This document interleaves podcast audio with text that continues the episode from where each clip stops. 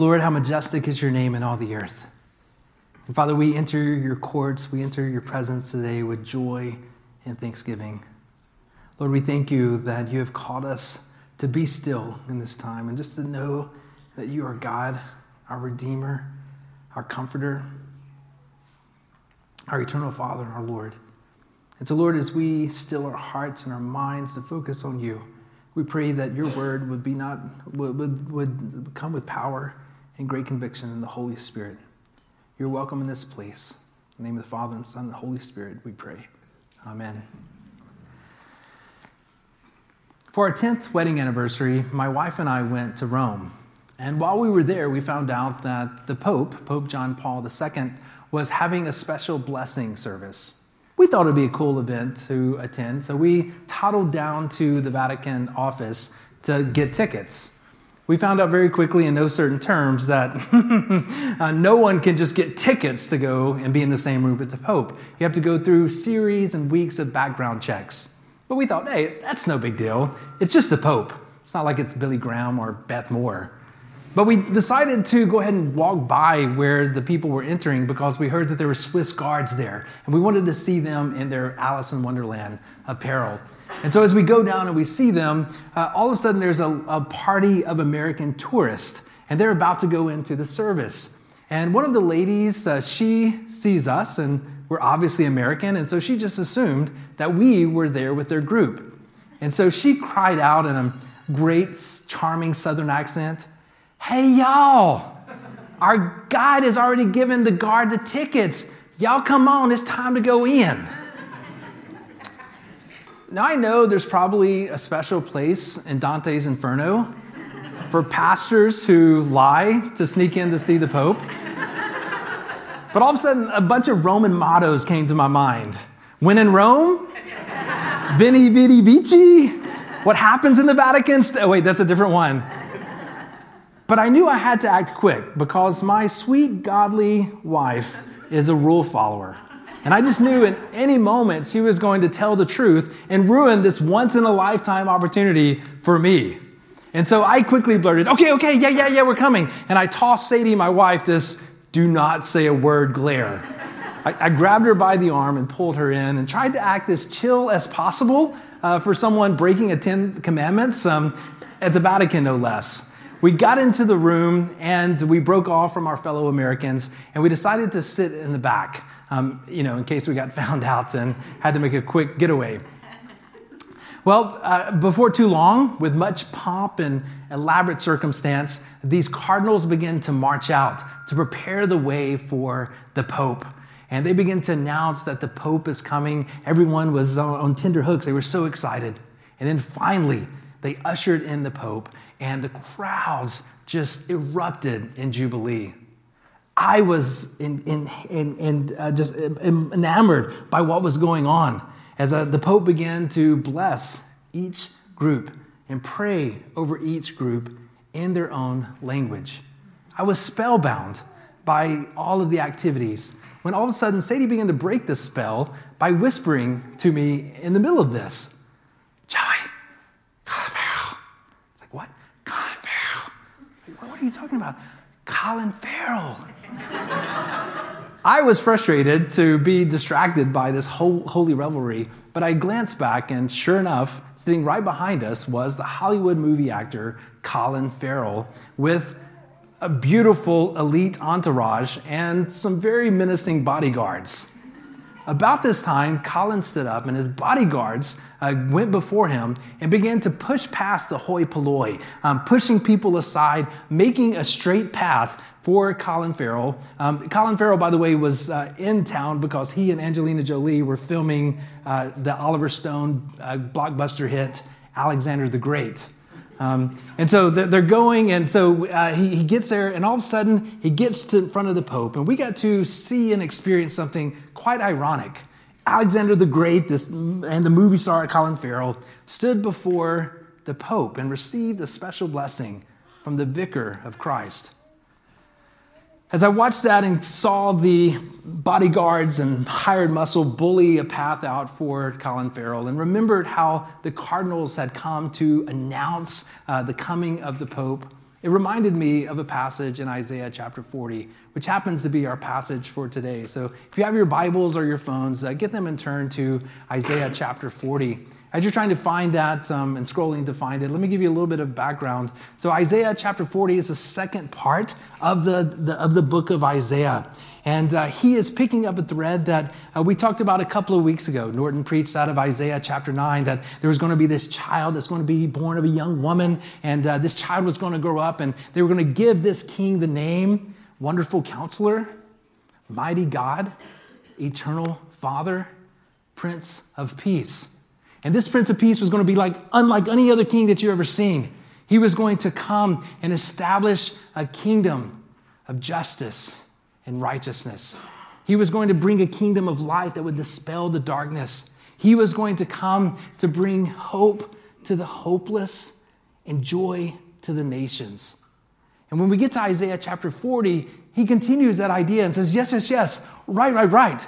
This king is coming. But before this king comes, there's going to be one that's going to go before him to prepare the way, to bully out a path, to announce the coming of this king. And that's what we see in Isaiah chapter 40. Uh, let's look at verses 3 through 5 as he picks this up, talking about this guy from Isaiah chapter 9. Look at what he says A voice of one calling. In the wilderness, prepare the way for the Lord. Make straight the path in the desert, a highway for our God. Every valley shall be raised up, every mountain and hill made low. The rough ground shall become level, and the rugged places a plain. And guess what? Then the glory of the Lord will be revealed, and all people will see it together. For the mouth of the Lord has spoken. The word of the Lord. It's interesting that when we uh, get to this passage, Isaiah, the prophet, is picking up on a custom of the day. Before a king would come to town, there would be much anticipation. And the king would send a hype man, if you will, to pump the people up, to get the people ready for this dignitary, this, uh, this highness that was coming in. And they would get and they would make sure that all the potholes were filled. They would straighten out the paths. They would basically roll out their version of the red carpet. Some of you who are parents probably have seen this in movies before. Maybe you've seen it in Disney's Aladdin. Do you remember when Genie goes to prepare the way for the boy to meet Princess Jasmine. And he goes before him into the crowds, pumping the people up. Make straight, get ready. There's a new star coming. He's going to be a guy that you can't forget. He's a great star. And then he busts out Prince Ali. Fabulous he, Ali Ababwa, genuflect, show some respect down on one knee. Well, uh, you get the point, right? That's what Genie, Genie is doing. He's preparing the way for Aladdin to come in. This is that same type of custom, this ancient Near Eastern custom that Isaiah is drawing upon. But what's interesting is rather than this spirit with phenomenal cosmic powers and itty bitty living space, Isaiah does not tell us who the voice is. It's a voice in the wilderness. It's just a voice calling out. The prophet leaves us hanging. He leaves the voice anonymous. And rather than focus on, focusing on who that voice is, instead he focuses on the message. And the message is get ready. Get ready. The king is coming. Prepare the way. Bring the valleys, uh, bring the valleys up. Bring the mountains down Make straight the path because this king is coming. The king we talked about in Isaiah 9, he's coming to bring forth his kingdom. And guess what happens? When he gets there, his glory is going to be revealed. A glory that all the people, that all the flesh is all flesh of the earth is going to see and understand and know. Isaiah is going to spend the next part of his book unpacking, explaining, and fleshing out what this glory is. And as we'll see throughout the chapters, that this glory is of a conquering king who's bringing a kingdom of comfort and consolation. He's bringing a rule, a dominion of truth and light. And he is going to establish an everlasting kingdom that knows no end, where he will instill a new heaven and new earth that we can be with the Lord forever. And Isaiah says, Get excited because this king is coming. The voice has already gone ahead, and he's preparing us for this. Now, of these three types of glory that Isaiah is going to begin to unpack, let's focus on the first one today for the sake of time. He comes to establish a kingdom of comfort and consolation. If you actually look back in chapter 40, verse 1, uh, how Isaiah the prophet sets up this voice. And not only is he setting up this voice, but it serves as a foil, it serves as a great contrast than what we've seen from chapters 1 through 39. If you remember from last week, uh, Norton preached on how chapters 1 through 39 is replete with judgment, judgment, darkness, darkness, a can of whoop, wrath that's going to happen. But then we get to Isaiah chapter 40 and we see that God changes his tune and he's coming to establish a new covenant. And look at verse 1 on how he sets up this voice of one who is calling. How he doesn't just set up the voice that's calling, but sets up really the second half and the tone of the, the, the second half of the book. It says, Comfort, comfort my people. Nakimu, Nakimu, Yami. This word for comfort, Nakim, is a big word for Isaiah, and it recurs all throughout the chapters uh, of the second half of this book. He begins to um, explain to us what this comfort actually looks like. It's a comfort of, it's a type of compassion, of freedom, of release, and of rest. For example, in Isaiah chapter 49, he actually does tell us that there's another voice that is crying out in preparation for the king. But guess what? It's the voice of nature. In Isaiah chapter 49, verse 13, uh, the, the prophet calls out and says, Hey, heavens, begin to shout. Hey, earth, begin to jump for joy. Hey, mountains, cry out in song. The hills are alive. Um, begin to cry out in song. Why? Because the Lord of comfort is coming to comfort us. The God of compassion is bringing compassion to his afflicted ones. He goes on to say in verse 15, guess what? You need to get ready because the Lord is coming. And when he comes, it will be the time of his favor when he'll answer the prayers of his people. And it is the day of the Lord's salvation when he shall save them too. And then God begins to speak. He joins into the chorus and says, That's right. So raise up the valleys straighten up the roads, and tear down the mountains. I'm hoping he's going to keep the Rockies for us. Uh, it's hyperbole, it's, it's metaphor. God's not literally going to do this. But, but it's this idea of all the extent that we need to go and excitement for the Lord that is coming. And God says, I'm coming, so tear down the mountains, raise up the valleys, because I am coming to comfort you. Why is God doing, going to these extremes? It's for you, it's to come to us to comfort us. It's not God crying out, sending comfort from far, far away. But He is coming to be Emmanuel, God with us. In fact, God says, I want to show you how intimately I am coming to console you. And He says, Think of a mother who brings a child to her breast. So also, I am going to bring you to my divine breast to console and to comfort you. The pictures of this artwork that here with the woman nursing, that's the picture of Isaiah 49. And God says, How can a mother forget the baby at her breast? But God says, Even if that were possible, I would never forget you. I've inscribed you on the palm of my hands. This too becomes a motif that we see in Isaiah. In fact, one of the word, last words of the Lord is Isaiah chapter 66, verse 13. As, finally, as God finally speaks, he reminds the people hey, wait, wait, wait, wait. Don't forget, as a nursing mother comforts her children, so I am coming to comfort you. When my wife and I worked with foster kids, um, before we moved to Littleton, we were in Castle Rock, and we had five teenage foster kids, all who had gone through incredible trauma. They were flight risks, they were suicide risks because of that. And we learned that uh, when one of our foster kids got in trouble, uh, you do not send them to timeout. That because of the trauma that they have, you can't just send them to the corner and tell them, get your stuff straight. You regulate yourself. Because of their trauma and the chaos in their life, they don't have the peace they don't have the calmness to regulate themselves. And so rather than a time out, you have a time in where they come and they sit with you. And the, the psychological term is that they borrow your calm, they borrow your peace. I think God understands that same thing for us. God doesn't just come and sit us in time out and says, You get your stuff together, you get calm, and then come to me. Here, He says, Prepare the way because I'm coming.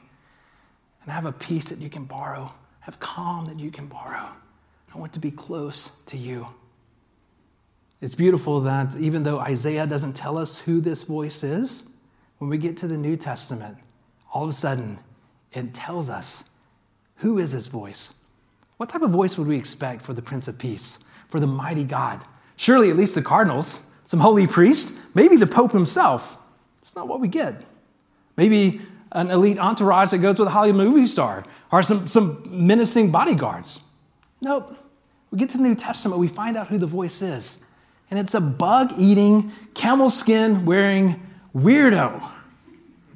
Most scholars believe that the Gospel of Mark is the first gospel that was written. And so, the very first gospel that was written, how does Mark, probably giving us the voice of Peter and the teaching of Peter, want to set up the ministry, the tenor, the character of Jesus' ministry? Look at Mark chapter 1. The very beginning, the first gospel written about Jesus the Messiah, the Son of God as it is written in Isaiah the prophet. I will send my messenger ahead of you who will prepare your way. A voice calling in the wilderness, prepare the way of the Lord, make straight your paths for him. Who is his voice? Who is his voice? And so John the Baptist appeared in the wilderness, preaching a baptism of repentance for the forgiveness of sins. John wore clothing made of camel's hair with a leather belt around his waist and his ate locusts and wild honey. And this was his message after me comes the one more powerful than I am. The straps of whose sandals I'm not worthy even to stoop down and untie. I baptize you with water, but get ready, because he will baptize you with the Holy Spirit. Aha! John the Baptist is the voice. Johnny B is the one that Isaiah was talking about, who is going to come and prepare the way for that king who is going to bring us freedom and calmness and peace and love and freedom. But if that means John the Baptist is the voice, then you know what? You know what? You know what? That means Jesus Christ is that king. Jesus Christ is that wonderful counselor. Jesus Christ is that Prince of Peace promised long, long, long, long, long, long ago. And that's why when John the Baptist is he's baptizing, we see this in John chapter 1, and he looks up and he sees Jesus. He says, Behold, Behold, behold, check it out. The Lamb of God who takes away the sins of the world. This is the one that Isaiah was talking about. And we understand that John the Baptist is that one, that voice in the wilderness from Isaiah chapter 40. Then all of a sudden, we begin to see Jesus' ministry and the emphasis and the stress and what he underlines in a different light. All of a sudden, we understand why Jesus' very first sermon on the Mount begins with these words Blessed are those who mourn, for they will be comforted. You can almost hear in the background Isaiah Comfort, comfort my people. Nakimu, Nakimu, Yahim. Makes sense. When Jesus goes to inaugurate his ministry, he goes back to his hometown. And there at Nazareth, at the synagogue, he reaches for a scroll not of, the, not of Genesis, not of Psalms, but of Isaiah. And he turns to the scroll and says, reads, The Spirit of the sovereign Lord is upon me to preach good news to the poor, release from the captives, recovery of sight for the blind, to declare the year of the Lord's favor. We understand Jesus' divine invitation in Matthew chapter 9 in a whole new light, where Jesus comes and says, Come to me, all you who are weary and broken down and hurt. Come, try me on, take on my yoke, for my yoke is easy and my burden, it's light. Few months ago, I was in Brazil doing some mission work, and one night I was invited to go to a church service with one of my friends uh, who uh, wanted me to kind of experience her church. And so, going out just as a spectator, I, I go with her, and it's off the beaten path. It is way, way, way beyond uh, Curitiba. And uh, we go in there, and I just expect just to kind of sit in the back. Uh, but when I walk in uh, to the service, the pastor sees me, and his eyes get really big, and he begins to point at me and begins to, to make comments about me. It's in Portuguese. I don't understand. I'm feeling, como se dice, awkward. And so finally, my, tra- my friend translates and says, he says that last year he prophesied that a foreigner was going to come from far away and prophesy over the people here to give them a divine prophecy. So, unlike Emily, I'm not from a charismatic background. And while I could preach for days and days, and some are like, yeah, you sure can, uh, prophecy is not really in my wheelhouse. And so I begin to protest, like, I'm background Baptist. And, but my friend, she wouldn't hear of it. And so she just kind of like pushes me up there and follows me up to translate. I'm sitting there and now it just seems to be really hot. I don't know if it's because of the Brazilian weather or if it's just because I'm so hot and humid. I mean, it's hotter than Hades and more humid than Houston. Um, I guess those two are kind of the same. But um, I'm sitting there and the people are at the edge of their seats just waiting for this divine prophecy that I'm going to give them. And I got nothing. Like crickets, cricket, cricket, cricket.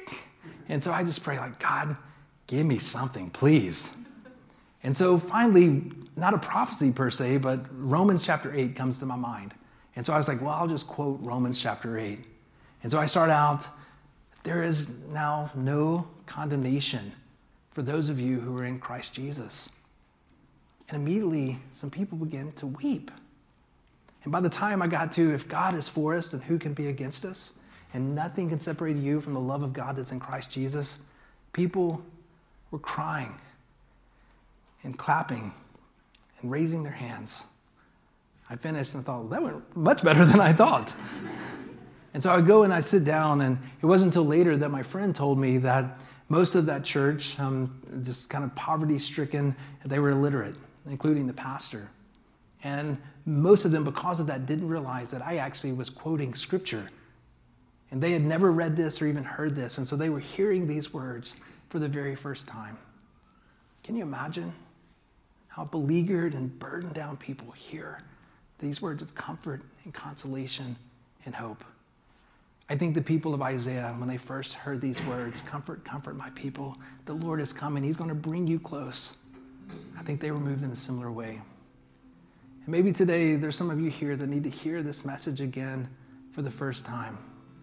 That we have a God who has come close to us to give us light and hope, freedom and joy. I don't stand before you today as a prophet. I'm not a voice in the wilderness with camel skin, but I do stand as one as a friend who can tell you by experience that this Prince of Peace is here, He has come, and He's coming.